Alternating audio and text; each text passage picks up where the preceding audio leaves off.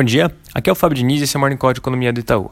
Começando pelo lado internacional, destaque hoje é a divulgação do payroll dos Estados Unidos, que é aquele relatório do mercado de trabalho, e a gente está esperando uma abertura de cerca de 190 mil vagas de empregos agora no mês de janeiro. Esse é um resultado bem forte e sinaliza robustez na economia. É, esse é um número que o mercado costuma prestar muita atenção e que, quando vem muito diferente das expectativas, ele acaba movimentando um pouco o câmbio.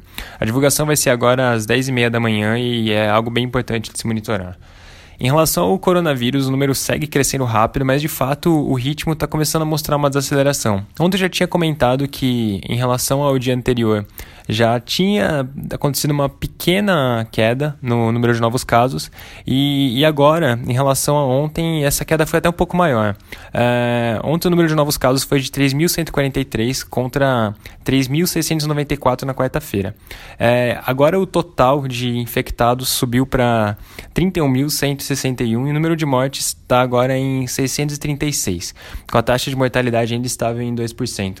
É, lembrando que aqui no Brasil a gente segue 100 casos confirmados e dois dos 11 casos que estavam sob análise foram descartados. Então, de modo geral, a semana foi positiva nessa frente. Vale lembrar que no final da semana passada tinha uma apreensão muito grande sobre como, é, é como o vírus ia evoluir ao longo dessa semana. Então, esse começo de sinal de estabilização é algo, é algo positivo e coloca uma perspectiva mais favorável para a semana que vem. Passando para o Brasil, acabou de sair o IPCA agora do mês de janeiro. O número veio consideravelmente mais fraco do que vinha sendo esperado. É, teve uma alta de 0,21% no mês contra expectativas de 0,35%, e com isso a taxa é, recuou para 4,19% contra 4,34% nas expectativas.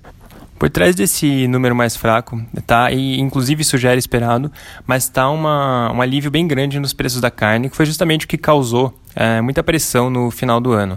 A gente já estava esperando que isso fosse acontecer, mas esse alívio foi ainda mais forte do que esperado. Teve um recuo de 5% nos preços e isso explica um pouco esse, esse comportamento. Então, vale lembrar que, olhando para frente, a gente continua esperando a inflação bem benigna, tem uma trajetória confortável e e a gente espera que encerre o ano em 3,3%.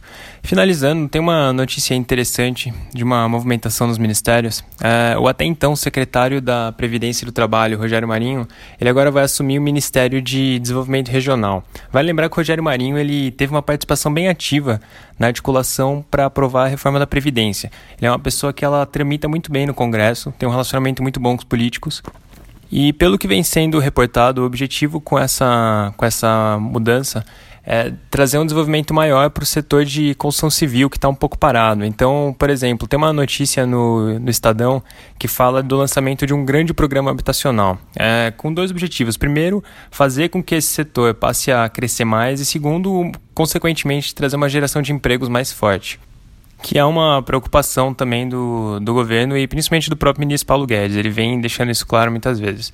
Então, é, é algo para ficar de olho e a gente em breve deve ter mais notícias também desse, desse novo programa que está para ser lançado. É isso por hoje, um bom dia a todos.